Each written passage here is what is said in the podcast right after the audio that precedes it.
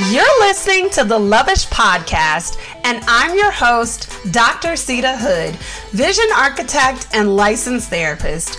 Each week, I'm going to help you to develop the belief and strategy necessary to make an immediate impact on the world by deep diving into topics like mental wellness, faith, relationships, and you guessed it, love. I should mention before we hop into the show, this is not a substitute for a relationship with a licensed therapist. You ready? Let's get it.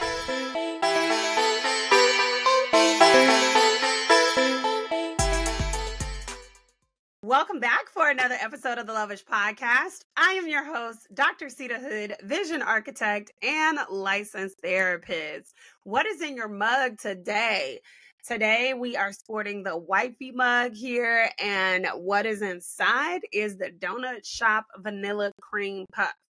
I am obsessed with vanilla cream puff. Okay. I feel like y'all know that I have like my classic flavors, and it is awesome to me when y'all report back to me, like, oh my gosh, I tried that drink and it was really good. You were right, etc., etc. You know. And this week, somebody tried the brown sugar shaken espresso from Starbucks. I was like, oh my gosh, such a delight. Shout out to you, girl. I'm glad you love it. Anyway, mentally, I'm in a good place. I allowed myself a soft start for the new year. And I've come to learn that that's part of what I love about having a January birthday, right? Is being able to start the year off softly, is being able to exit the year with grace and fun and everybody in alignment, and then enter into the new year the exact same way, you know? Because my birthday is so close after the holiday, then it is kind of just everything rolled into one. So, like, my favorite months are September through January. That's my season, y'all. Not only because I love fall, but just because it's my kids' birthdays, it's my husband's birthdays, it's a holiday, it's my birthday. It's like so many people's birthdays and so many celebrations and acts of love that happen during that time period. But don't get it twisted because Lecrae said it best. Every 12 months is my season. Give me, I still be with Jesus. There ain't no way I could lose, but you touch. Okay, I ain't gonna go there because that that line was a little bit even though I agree with him. And if you know that song, then you probably already know the lyrics. But anyway, moving on. Okay, let's talk about it. Ethics and empires. Why is it important to build your business ethically? Why is it important that you don't compromise your morals when you are climbing the corporate ladder? Because you know those CEOs who make you sick with their little messy top down approach where you do all the work and they reap all the benefits. You know, you come on, you got somebody in mind? Yeah, yeah, yeah.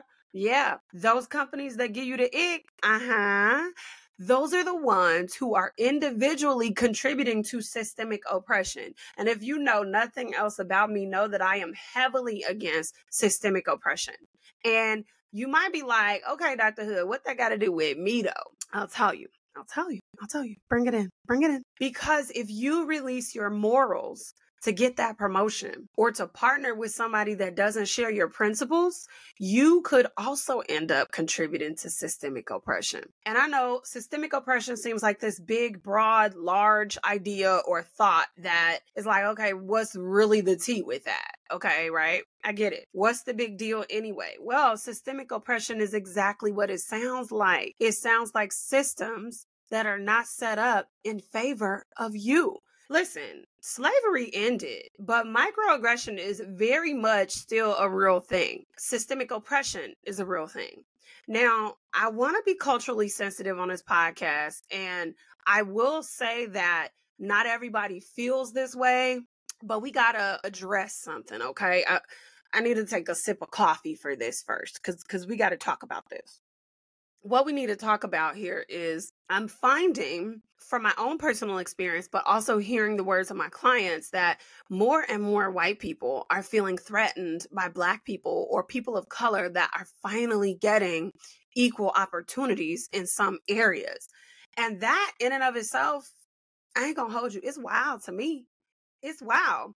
I'll be honest, you're mad that I finally have as much a chance as you You're mad that I potentially have some semblance of even getting the same opportunities as you you mad that somebody is giving me an opportunity and considering that we didn't start on the same playing field that you started up here and I started down here and somebody is like hey let me give you a leg up. And it's not even a leg up to where you're actually at because you can't erase the color of my skin. You can't erase all the other microaggression that I experience in all these other spaces but you can give me a boost to kind of get up there. And then I got to work still twice as hard as my counterparts based on who I am. And you're mad about that.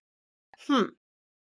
This is a real thing, y'all. I hear my clients talk about this in their jobs, in their positions, that other people are upset. Oh, better watch out. Affirmative action is making it hard for us. Better watch out. Blah, blah, blah. No, actually, they're just giving everyone an equal opportunity. Okay, moving on. Moving on. Last year, I did an episode on principles like Balenciaga, and I talked about how your principles are the backbone of your life. And if you don't stand for something, then unfortunately, you are probably contributing to the problem. It's sad, but it's true. Is racism excused simply because you didn't know you was doing something racist? No. No. Somebody might have more empathy for you if you were copying somebody in your life who behaves that way, but truthfully though, nah, nah, we can't just excuse the behavior. And also, age matters, context matters, all of this. You know, I have had racist clients sit down in my therapy chair and didn't know that they were racist, didn't know the things that were coming out of their mouth were racist. I remember having one client who was a teen, spent the whole time spewing out racist things. And the way that I do my therapy sessions with teens is I allow them to private time. And then at the end, we bring the parent in and we recap what we discussed. So I let the session go where it was going. And when we brought the parent in at the end, I told the team, share what you shared. And the parent said, wow, sounds like you're racist. And the child was like, what? That can't be the case. And we're just going to leave that there for client confidentiality, right? But it could be the case. It could absolutely 100% be the case. Now, that team did not know what they were talking about, but they got those values from somewhere. And it doesn't excuse that they are still the ones spewing this out of their mouth. It is also possible to have racist parents, racist grandparents, racist whoever, and you act and behave in a totally different way than your parent than your grandparents, than your guardian, than your whatever. Which is why, nah, we can't give you a pass if you didn't know that something was racist. I'm sorry, but we can't. You have to learn to do better. Now, there is safety for you to unpack that.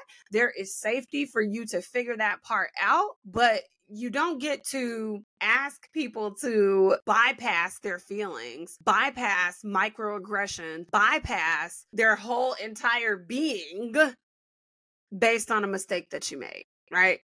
We just don't get to do that. And if you've been listening to this episode and you like, yeah, I hear you, but this ain't a me problem. You feel me? Let's talk about some of the ways that people are often tempted to compromise their ethics when building their empire.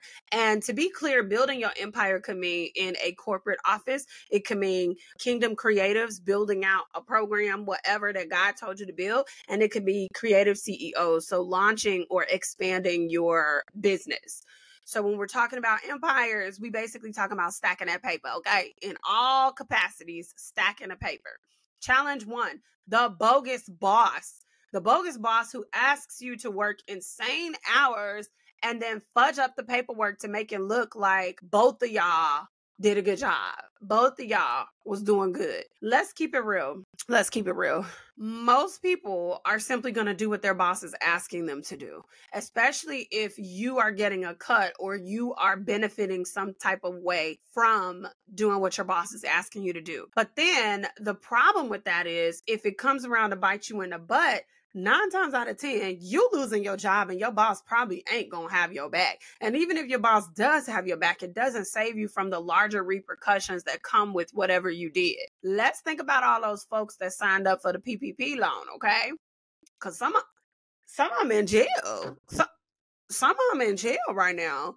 And so I would say, like, was that worth it? Was it worth it to fudge up the paperwork for the time being and take money away from real business owners that needed that money just for a hot dollar that honestly you probably don't even got no more of at this point? You know, that wasn't worth it. Challenge number two profit versus principle. Oof, oof, oof, oof, oof, oof.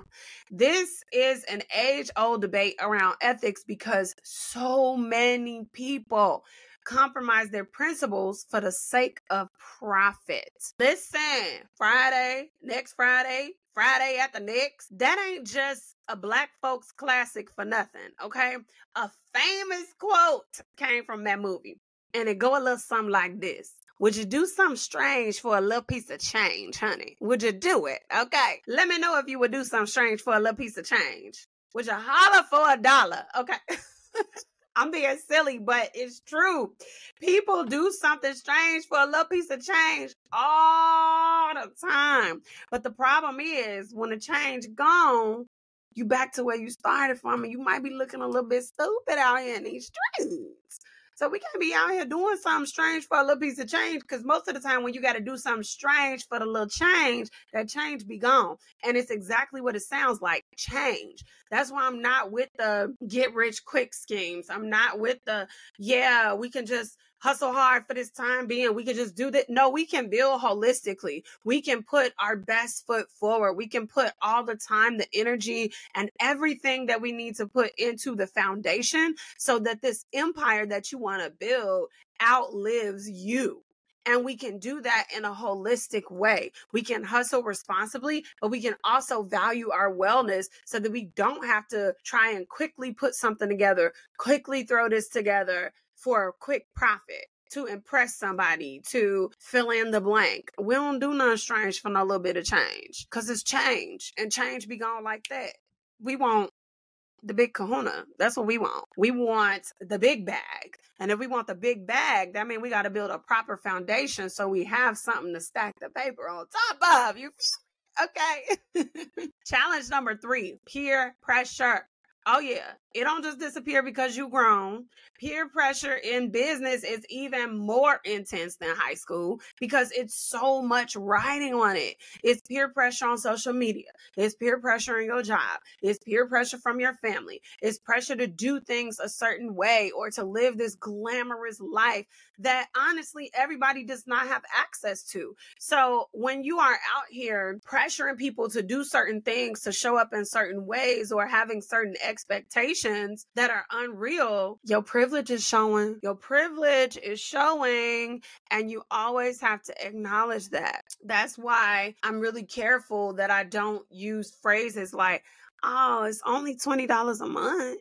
Oh, it's only $10 a month oh, it's only a hundred dollars a month. Because when people say stuff like that, your privilege is hanging out. Some people can't afford ten dollars a month. Some people can't afford $20 a month.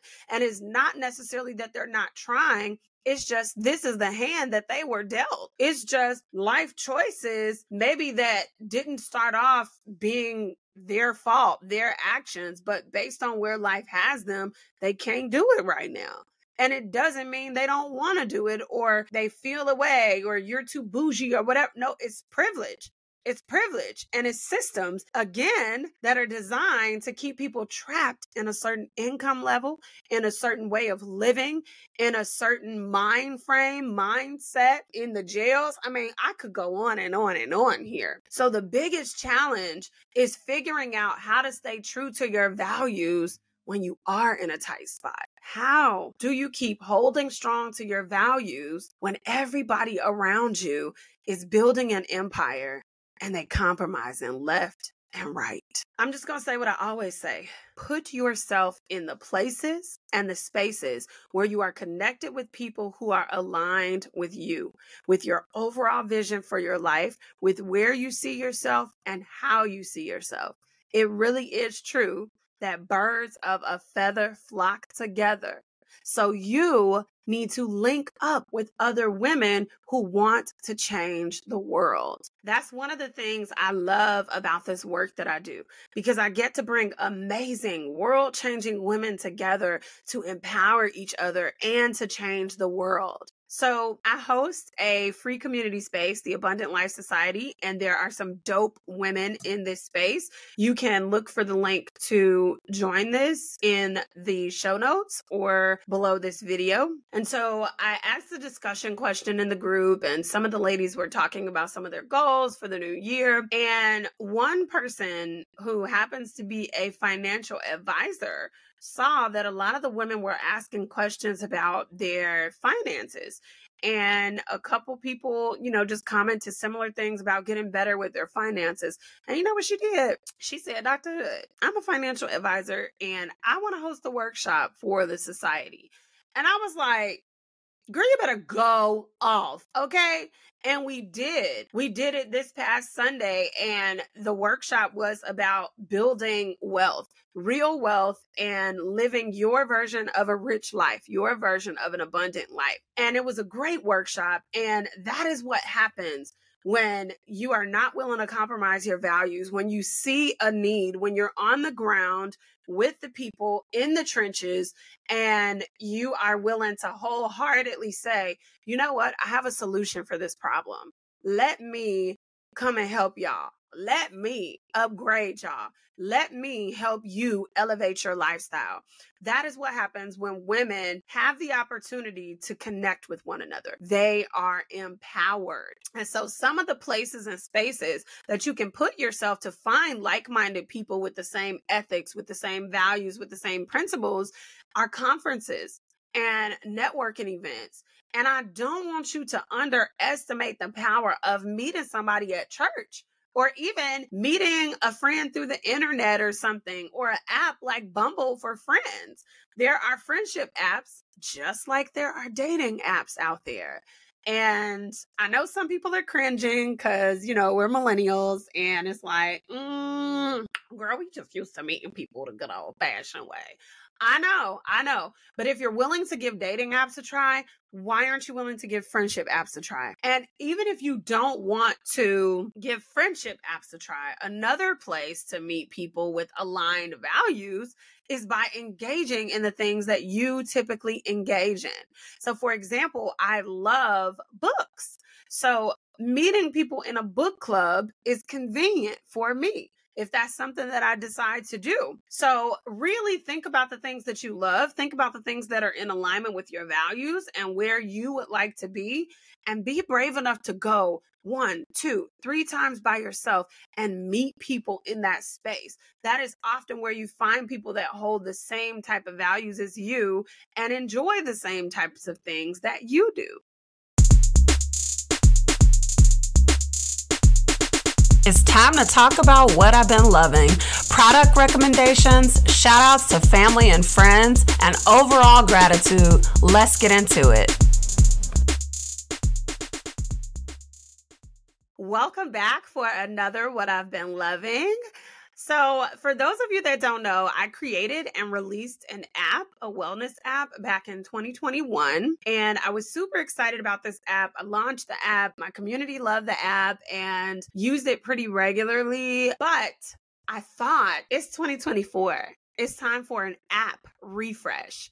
And so I have been working tirelessly behind the scenes to refresh the app to give it a new name, to give it a new face, and to present it to you. So it's not quite ready yet, the latest version. But what I've been loving this week has just been creating the mood board and looking at the mood board for inspiration as I'm adding content to the app. And I'm going to insert a picture here of the app for you or of the app mood board for you, but it's giving really light and airy and a safe space to breathe. So it's going to be a free app, and I want you to be on the lookout for that because I would love to have you use the app, have you download it, but more importantly, have you use it and share your user experience with me. So that's what I've been loving. I'm a creative, so it makes me really excited to create things for people and to cultivate experiences for them that they would really enjoy. So I hope you enjoyed today's episode. If you enjoyed today's episode, share the love. Share with your mama, share with your auntie, share with your best friend. Then head on over to Apple Podcasts and leave us a five star review. Reviews help the podcast to grow. Well, that's all I have for you this week. I'll see you on these social media streets. Bye.